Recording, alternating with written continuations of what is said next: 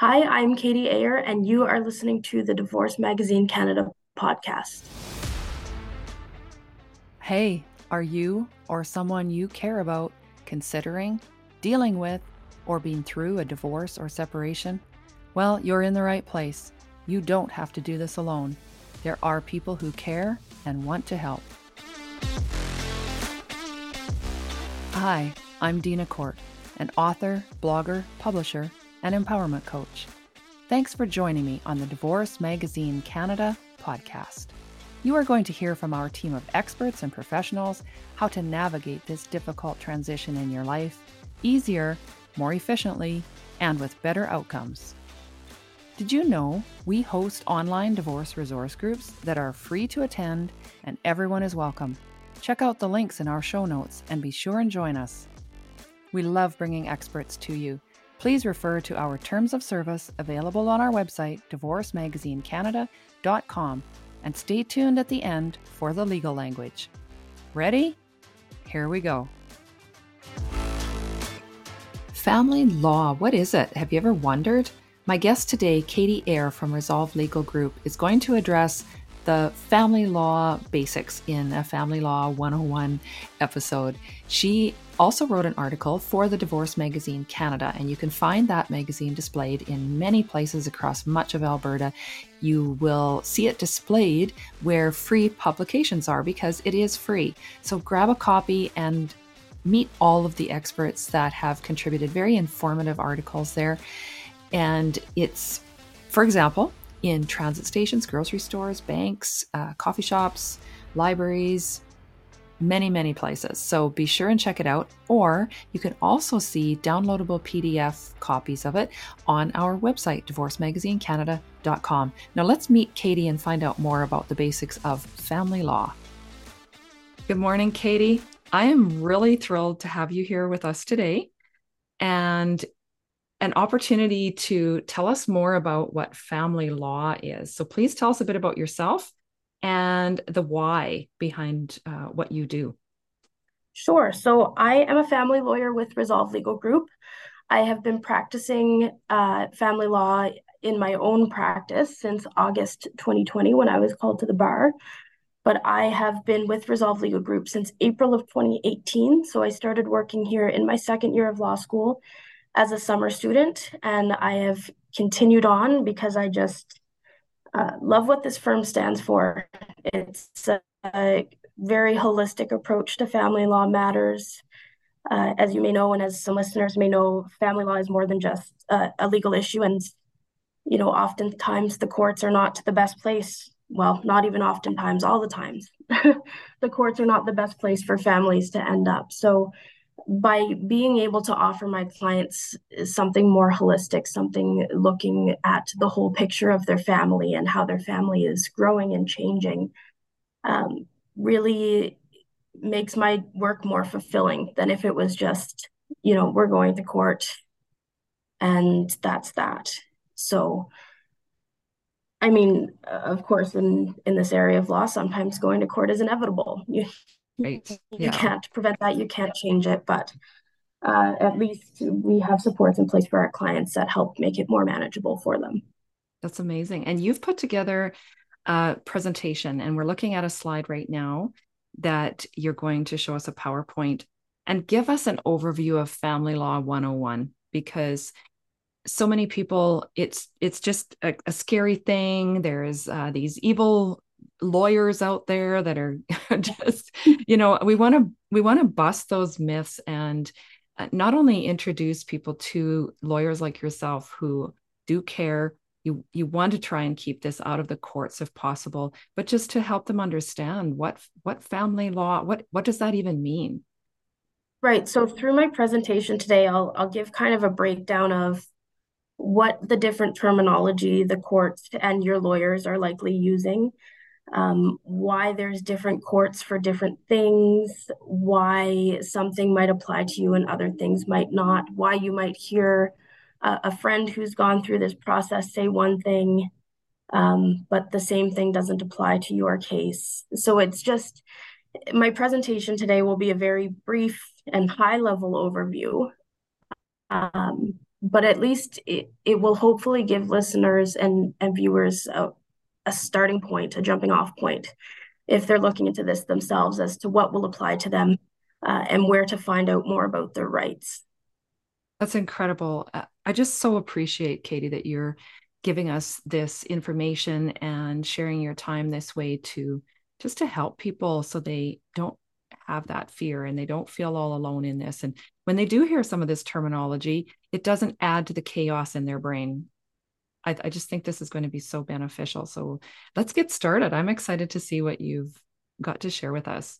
All right. Sounds oh, good. oh, good. and before we start, I do want to remind people that you can see these slideshows as well on our YouTube channel.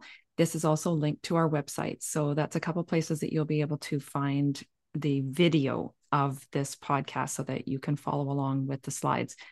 So, yes, go ahead, Katie. All right. So, we'll start with what is marriage? That's good place to start. here, right? So, uh, marriage is defined as a union between two persons. It gives certain privileges, entails certain obligations. Uh, a lot of that has actually grown and developed and changed through the years. So, um, you know, previously 30 years ago there were laws in place that you know a, a wife had to submit to a husband. A wife had to um, submit to sexual relations if her husband wanted that and that's no longer in place. Thank goodness. Okay. Yeah. Stop the bus right yeah. there. I need to ask some questions about this. This sounds like it's straight out of the bible. Um, yes. yeah. And i did not realize that was a law. Was it just an implied law or was this actually in writing somewhere? So there was actually a, a tort. So a, a, tort in law is, is some kind of harm that you cause to another. And there's a tort you could sue for called lack of consortium if uh, if a spouse was not yes no freaking way like uh, people who are what like um, when you watch this you are not going to probably you'll just see the slides. You're not going to see the faces that i'm going holy crap no way. And yeah. Uh, yeah so this is this is very interesting katie. You have us yeah, already so, you had us at marriage. Right? There we go and that and that's all you need to know no. Um so the main thing that people need to know about marriage nowadays and and the obligations that come along with it is that you cannot remarry if you are already married. So the biggest piece of the divorce puzzle is, you know, if you want to remarry, you need that official certificate from the court saying that you are no longer married. So got that's it. the biggest piece of that puzzle. Okay, got it. All right. So there are different pieces of legislation that apply whether you are married or unmarried. And legislation is uh, the laws that are set in place by the government you can find um, statutes and legislation all online. And so, if you're going through this process, you might hear um, things like the Family Law Act, the Divorce Act, the Adult Interdependent Relationships Act, Family Property Act. Those are those are the main acts that we're going to be dealing with when you're going through a divorce. So, of course, if you're married, you're going to fall under the Divorce Act because that's what has to happen to you know dissolve your marriage. If you're not married then those rules don't necessarily apply because you're not legally married.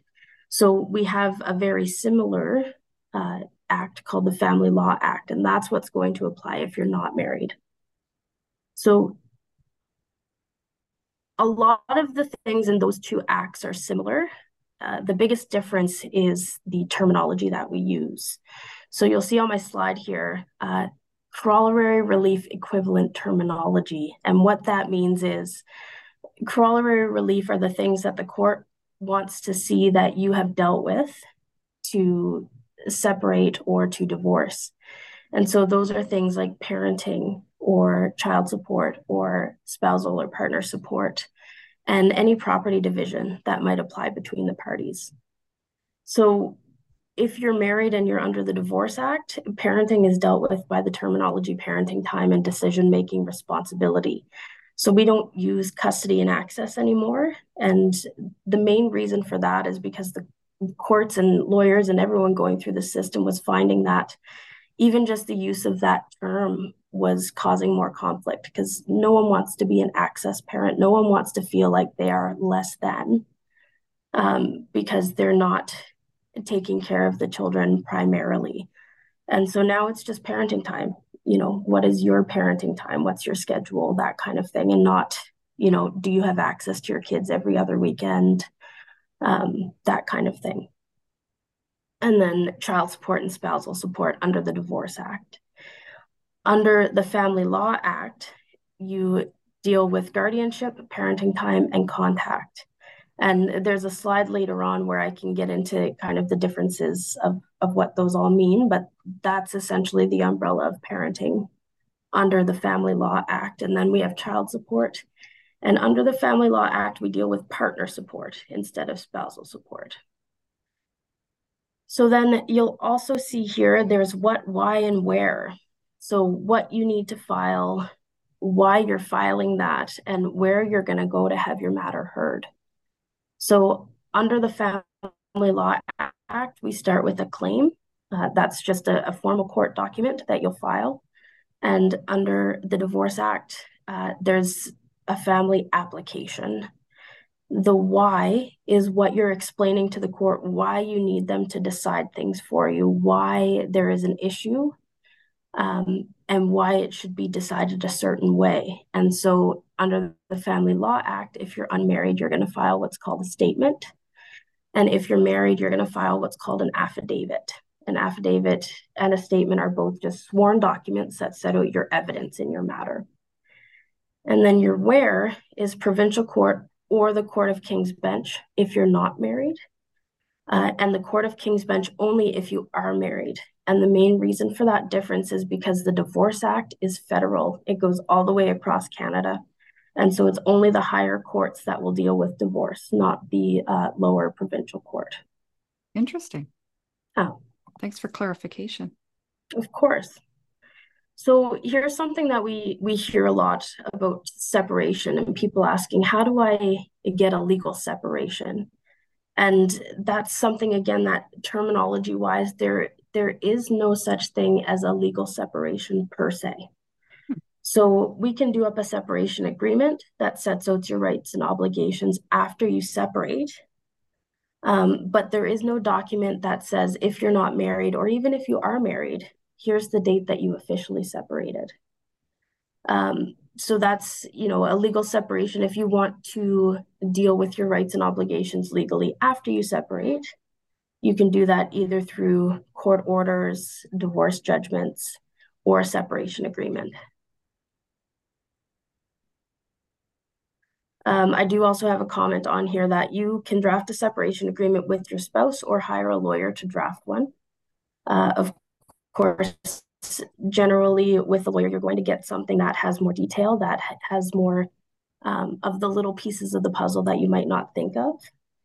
And then in Alberta, there's also, uh, if your separation agreement deals with property, there needs to be an exchange of full financial disclosure.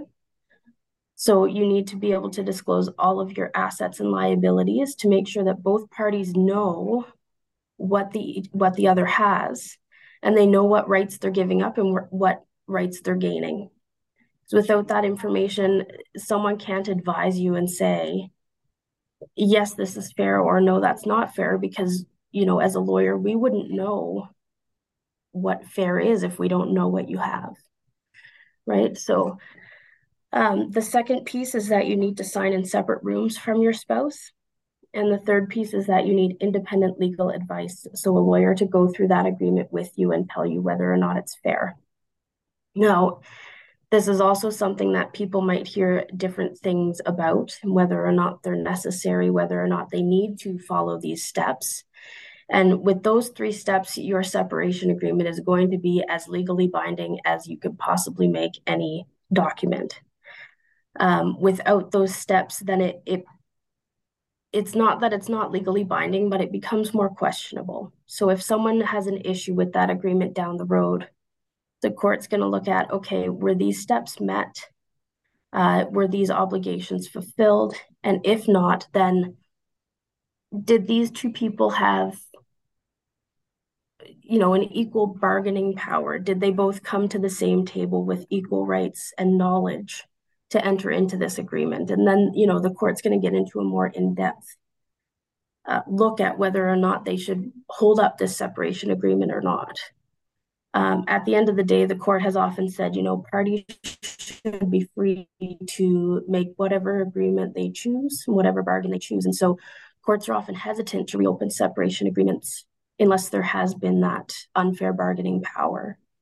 Uh, or you know if if there's any threats you know if someone's saying well you have to sign this because you're not going to get anything else from me or something along those lines that's something that the court would reopen likely in the future so this is interesting katie because it's you're saying this is used for dissolve not dissolving but for separating whether they're married or not married correct that's right. Okay. Um, and I will later on discuss further when that's necessary because when you're together with someone for, say, six months, you know, chances are you don't need all of this. But there is, again, that legislation that we talked about. Um, so recently, the Family Property Act changed so that it now includes unmarried partners and sets out how their property should be divided. But it only applies if you qualify as what's called an adult interdependent partner. So then we have another piece of that legislation in play, and we have to determine whether you qualify as an adult interdependent partner. Uh, and that's, I mean, the general rule of thumb is if you've been living together in a relationship where you're relying on each other financially, emotionally, that kind of thing for three or more years, or potentially less if you have a child together, or if you've signed an agreement saying we acknowledge we're adult interdependent partners. So that's something that you're going to want to take into consideration if you're doing up a separation agreement if you're not married. Okay, good to know.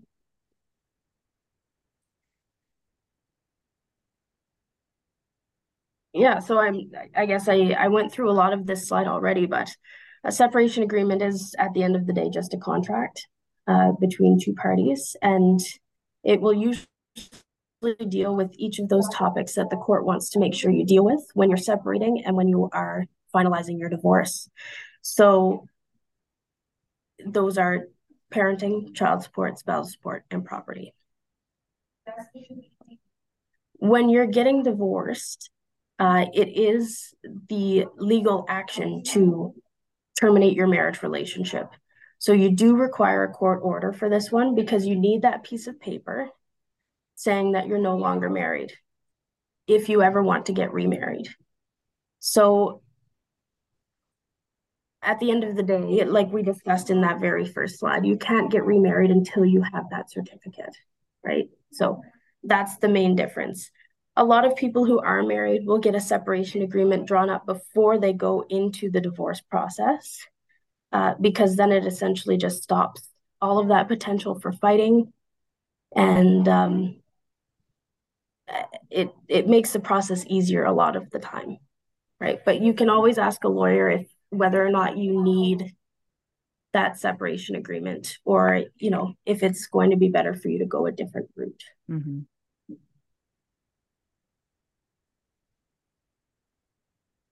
Now, when you're applying for a divorce, there are three grounds. Uh, generally, we will see people uh, going on the ground of separation. And that just means you've been living separate and apart for a year or more. It's it's easy to plead that ground. I mean, um, because you don't have to do anything else. You just you've been living separate and apart. That's that's it. Um, with the other two, adultery and cruelty, uh, it, it's a little more difficult to prove. And so we don't see those as often. So with adultery and cruelty, you either need the person who has uh, carried out those actions to swear an affidavit. So again, we're hearing that term again, that evidence that you have to prove to the court. Um, saying that, yes, I committed adultery with this person, and then the court would grant your divorce faster. Or if there's mental or physical cruelty, they're going to have to swear an affidavit saying, Yes, I did these things to my spouse.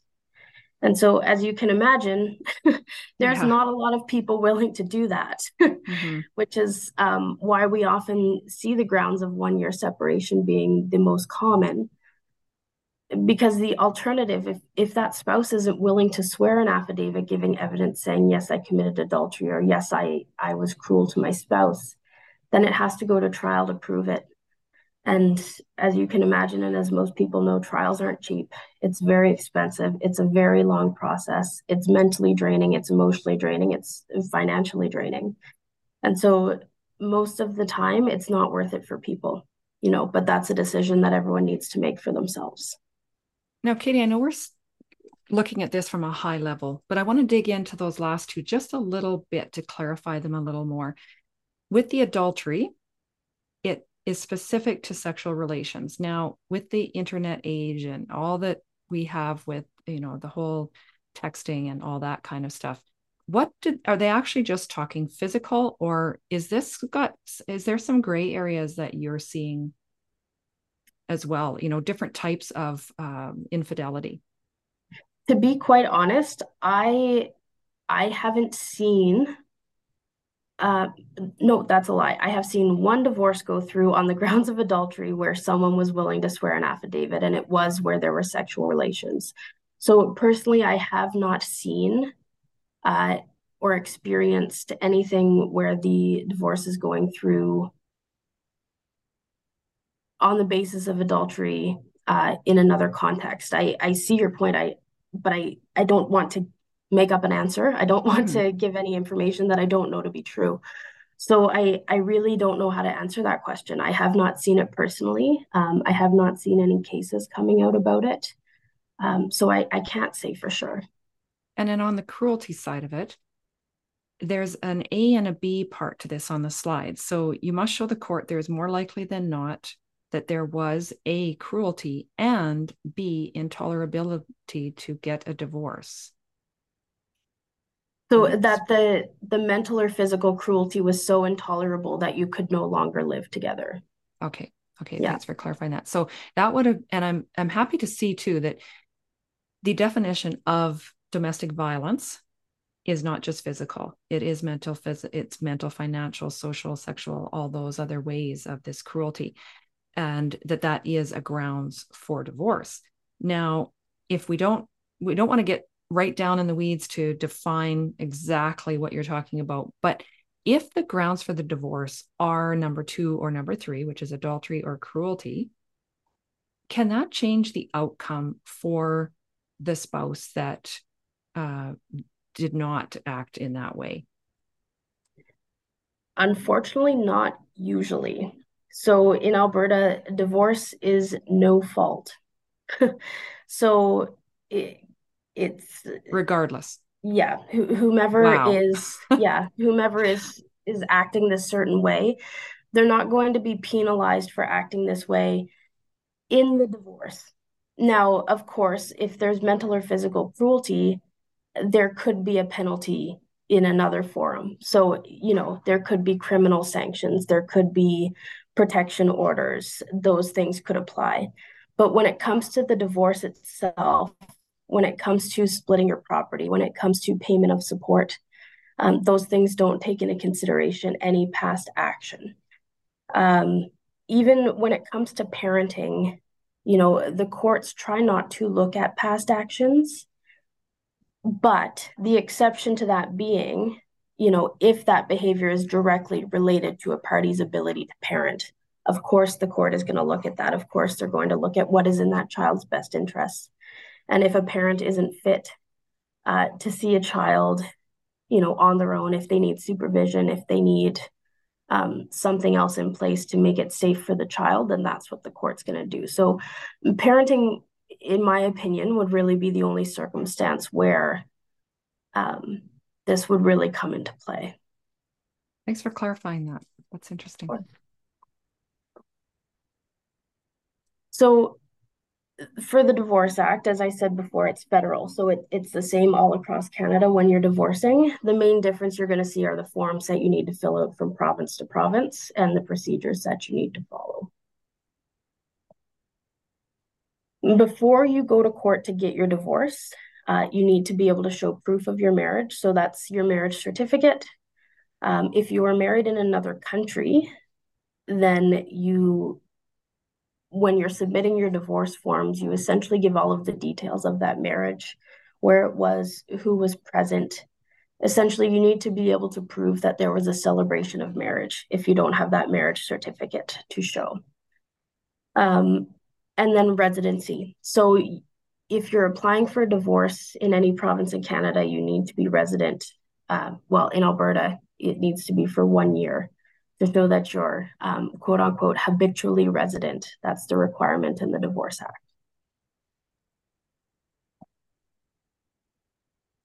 If you moved out of a province, um, then returned, you would have lost that habitual residence and you would need to wait a year to file. Uh, but once your statement of claim for divorce, that's your document that starts the divorce process in Alberta, has been filed, then you're free to move wherever you so choose. Um, and and don't take that as as advice saying you know if you have kids you can pack them up move them wherever you want do whatever you want. Of course if you have kids that's going to change the game a little bit. Um, but you know if if you're just now newly single and you want to move and start your life fresh somewhere else you you're not going to be prevented from doing that. And just to clarify moving out of province and you do even for a short period now that wouldn't necessarily just be for a work situation where you're temporarily you know in a in a hotel or renting a space it, it would be an actual mailing address? Or how would that be defined? That's correct yes. So if you say work a rotation or work out of town or something like that so long as your permanent address remains in alberta mm-hmm. uh, then that wouldn't change. Now if you have children um, through your marriage. There's also a requirement to complete a parenting after separation seminar before you can bring any applications for parenting before the court or before you can complete your divorce. And that's an online seminar uh, that is completely free through the Alberta courts. And it just essentially teaches parents about um, the effect of divorce on your children and how to best communicate with your co parent for your children's benefit. Now, when you're getting a divorce, there's a few options. You can do it yourself, you can hire a lawyer, or you can hire a paralegal. I often tell people um, the best kept secret, is uh, on the court's website. You go to the Court of King's Bench because that's the court that has jurisdiction over divorce. Uh, there's publications and forms on the right toolbar. And then there's divorce forms and instructions. And for every different divorce scenario, they actually have a step by step guide on how to do it yourself. Um, so that's something that I often even uh, tell my clients once we've settled issues. You know, check out these forms, see if it's some, see if it's something you want to do yourself.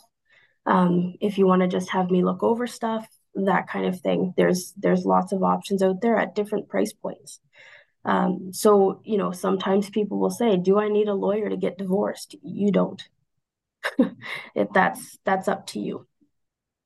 And that's good for people to understand because whether they work in conjunction with a lawyer, it or not, these resources can be very helpful to help them understand what it is they're doing and why, and help with the cost of it. You know, keep those manageable as well, but also feel like their legal basis have been covered.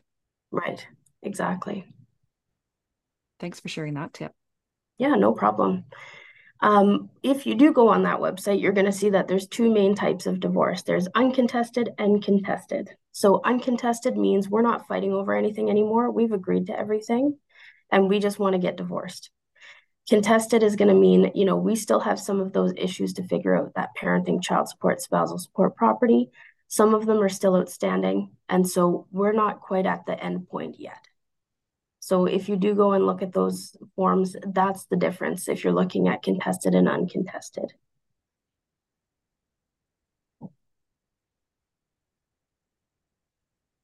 Um, so the court may stop your divorce. Uh, that is, again, very rare, and that is because it's on those basis of those grounds that we talked about before. So there's the one year separation, there's adultery, and there's mental and physical cruelty. So first is if there's collusion. So if you don't want to wait one year separation and you say, okay, we're going to tell the court that uh, you committed adultery so that we can get divorced right away and the court finds out, um, they're going to say no. You don't get to essentially cheat the system. Um, if there's condonation, so, you know, if there was adultery and you later forgave it, uh, and continued to live together. So you couldn't file a divorce and say, well, uh, my spouse slept with someone else 10 years ago, so I want my divorce tomorrow instead of in one year. That's that's not going to fly either. Uh, and then connivance. So if you allow your spouse to commit adultery or cruelty, you cannot use those grounds for divorce. Uh, and that's, I mean, there's lots of different things that people can consent to. And so th- that is something that could happen nowadays, or any days, I should say. Um, so these these grounds for the court stopping the divorce again it's it's rare for us to see these in play because it, it's rare for us to see the grounds of divorce being anything other than the one year separation yeah and it's it is kind of unsettling to especially number three the connivance allowing a spouse to commit adultery or cruelty, especially the cruelty part, because women, well, I'm just generalizing, uh, spouses, I should say, happens to both men and women. They they do stay in environments that are unsafe and involve abuse, and in some some cases, especially when it's psychological or you know financial type of abuse, they don't really consider that being you know cruelty or abuse. They aren't even aware of it, and so um, you know it, how do you prove well they stayed? So is that connivance? Is that is that allowing that? And i mean technically yes it is but uh, i can see where that's very difficult to deal with. And so why you're not seeing that probably yeah and and why as i was saying before people often just go with the one year separation mm-hmm. because mm-hmm. you know it it becomes a big ball of yarn to unravel when you start to go down these roads and it is you know it's not great well i think have sorry go ahead no go ahead just that that these options aren't more readily available uh, to people who need them that that it is such a, a mountain to climb to to be able to prove something like this. I think what is very important to make clear is that there's not going to be a penalty because of you know proving this. There's maybe satisfaction you know just in general that you were able to prove that or that you got them to sign this affidavit but uh, there's really not going to be a benefit to you know what you take away that there won't be a penalty that that you will live with. And i think that's something that i've struggled with personally. And that's why i i just bring that out because i didn't realize it was you know i'd i'd been in a, a, an abusive situation for over 30 years and and finally left. And this happened about 6 years ago when the divorce was finalized. And you know looking back now all that i've learned about abuse since that i was feeling regretting you know that i hadn't maybe pursued that road that path and going wait a minute like that's why this didn't work. That's why it had to end. And thinking that maybe there would have been better outcomes for me. So for people to know it's it's probably not going to be worth your fight. You you know you might get some satisfaction out of it personally but not necessarily monetarily or uh, in any other way. So it's it is you know it's good to to understand that the percentage of those are so rare like it's just so rare it's so low of yeah. those type of cases that you see yeah, and it's the reliving it too. For some people, it's, you know, they don't That's want to relive what they've left. Exactly. Right? Yeah. Would you say that that is um, unique to Canada? Uh, like, are there penal like, you know, I have listeners outside of Canada. So do you happen to know how that would be, say, in other countries? I'm I'm not 100% sure. I do know that we have only recently started to see some cases, and they've been out of Ontario, where a spouse has sued uh, for emotional distress, essentially arising from abuse through a marriage. And we're not seeing it coming up often. I think there's one or two cases off the top of my head where it's come through in Ontario.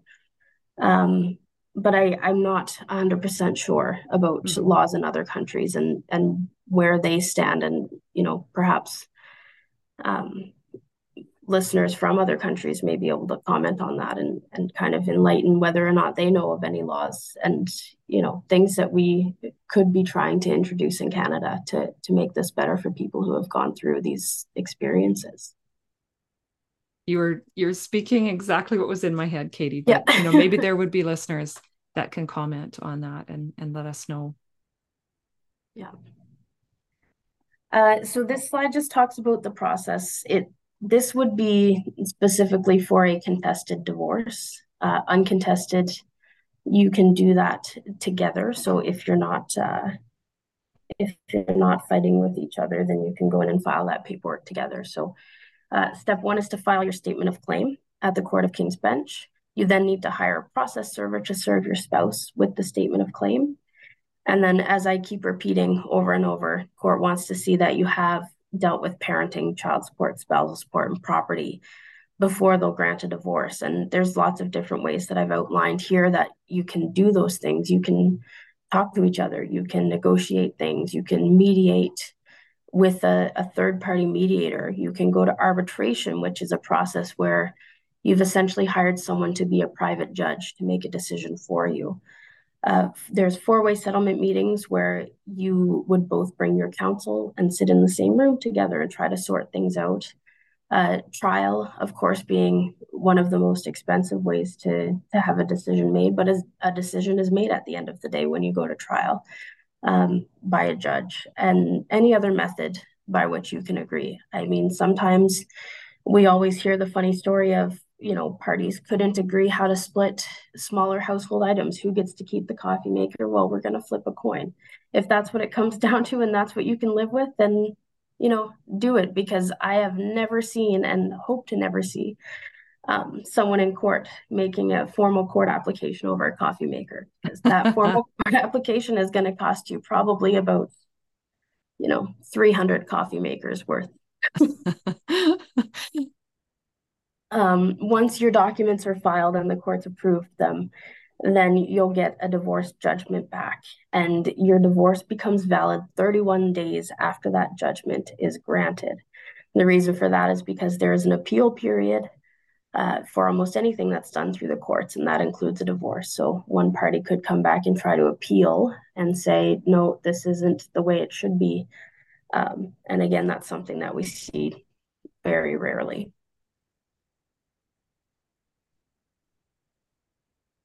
So this is a little more about um, how the courts make determinations about parenting time and decision-making responsibility.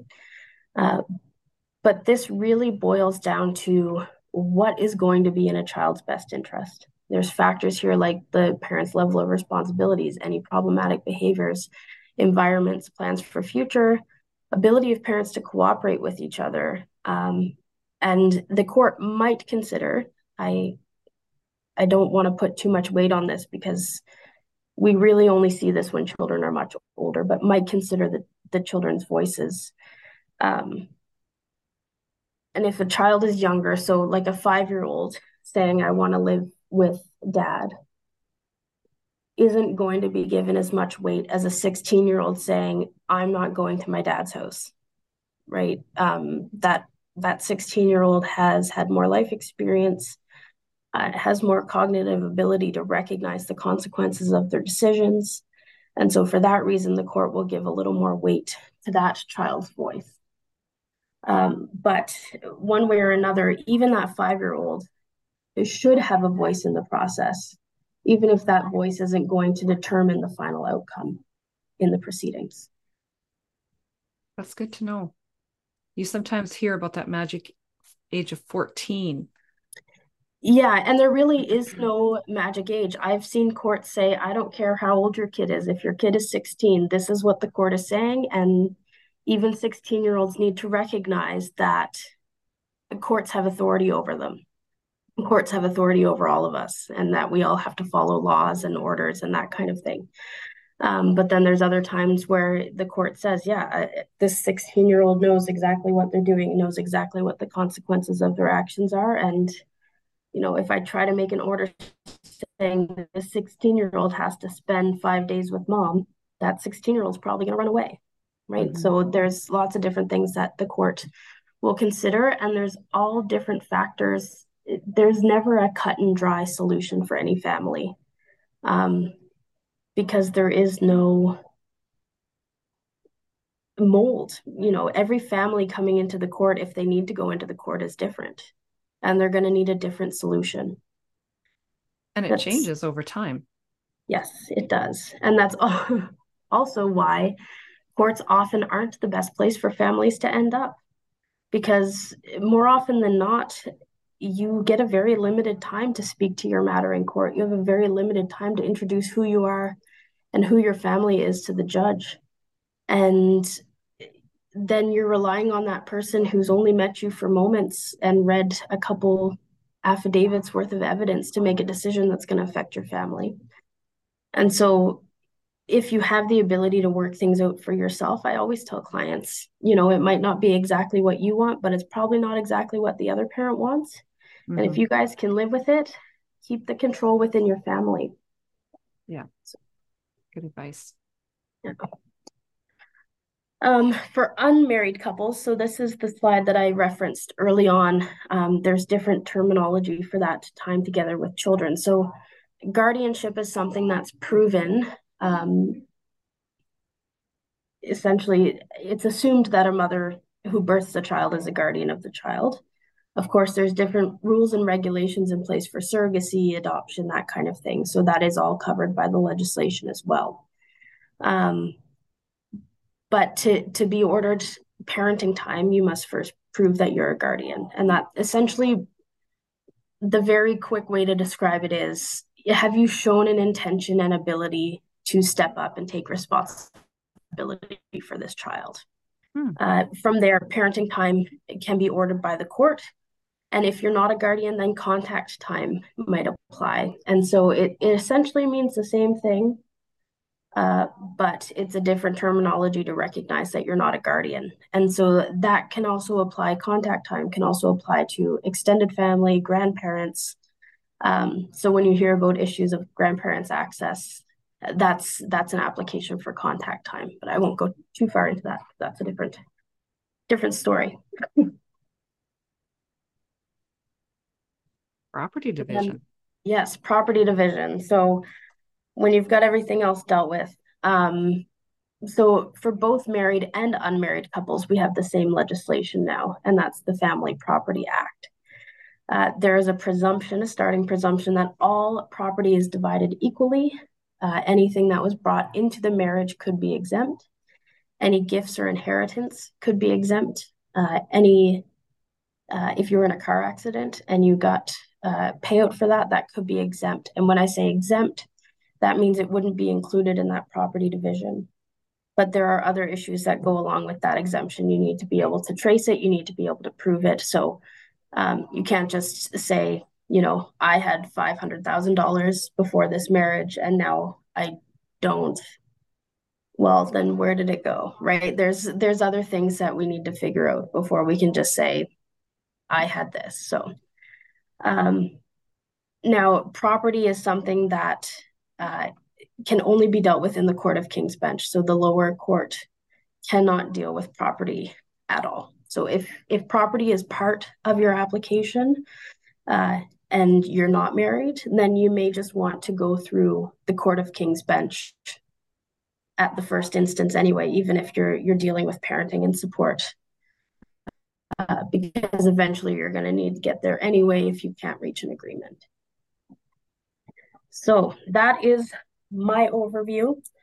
Um, of course, as I'm sure you've uh, experienced going through it, there's lots of questions that come up. Mm-hmm. Um, just hearing kind of a brief overview of, of what it looks like. And, you know, I, I mentioned a few things that I kind of skimmed over and, and didn't really go into detail on because I would need like five hours of your time to be able to explain anything in detail. Do you have any more? Uh, is are there any more slides? No, I don't believe so. Okay, no. let's let's uh, tuck that there. Now we can see you. All right. Awesome. Okay. now, as we have in our disclaimers, this is information for information purposes, and obviously, uh, this advice is not legal advice. It's an it's informative and it's to support and educate. And you know, you want to go to a source with your own specific case and your own specific situation. Uh, Katie, can you talk a bit more about that? Yeah, so even with the overview that I gave, it can change from family to family. Um, like I was saying with parenting, there is no cookie cutter solution, there is no one size fits all. Um, often there are circumstances that will make things different for every single person going through divorce. No one's going to experience this exactly the same way as another. And the same thing goes for your experience with the court process, with lawyers, um, with finalizing everything, and with how it's going to be finalized. So, um, yes, this this was for information purposes only, and is not to be considered legal advice from myself. Um, I do always recommend, even if you don't want to proceed with lawyers helping you through your divorce, um, contact one and just have an hour or so of advice and just get some idea of how your specific scenario fits within this overview.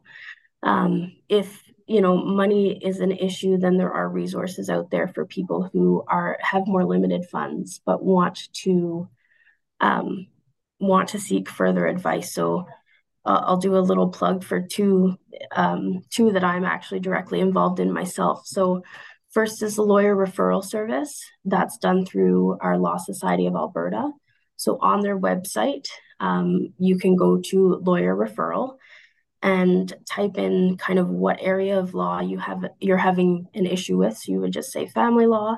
They'll give you the names of three lawyers uh, that practice in that area, you can call those lawyers and set up an appointment for a free 30 minute session. So 30 minutes of advice um, at no cost. And then similarly, there's Calgary Legal Guidance. Um, now, with Calgary Legal Guidance, I do believe there is some uh, income qualification requirement that you do need to go through. Um, but they will set you up for a 45 minute appointment for free legal advice with a lawyer if you meet their income qualification requirements. Um, of course, there's also legal aid, but uh, they're quite limited in, in what they offer based on their income requirements. So, um, you know, at the very least, see see if you can get something somewhere to know you're on the right path, to know you're not giving up rights that you don't have to give up.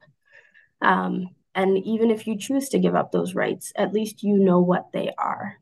You know what you're giving away, what you're choosing to take and leave one way or another. And you also mentioned the link for those other resources for like the do DIYs, the do it yourself for forms and and instructions. Yeah. And, so and that website? Uh, that's just albertacourts.ca. Okay. And then the Court of King's Bench is the court that you select for those. Okay. So those will all be shared in the show notes, just so people can, uh, it'll be linked directly. You can click right on those. Thank you so much, Katie, for your time and for sharing your expertise in this to just give us a, an overview of what family law consists of and some of the terminology and the processes and you know the different types of of you know whether it was parenting or different types of divorce or you know those all those factors that people could well they will very likely face. And also to clarify a bit more on um, the common law or adult interdependent relationships too. So yeah i think that's very very helpful well i'm glad. I i hope that um, there are some good takeaways for listeners.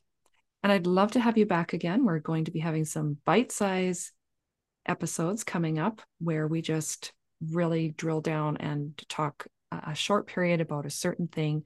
And it might just be an, an action they could do. Maybe there is some documentation that they should consider having prepared.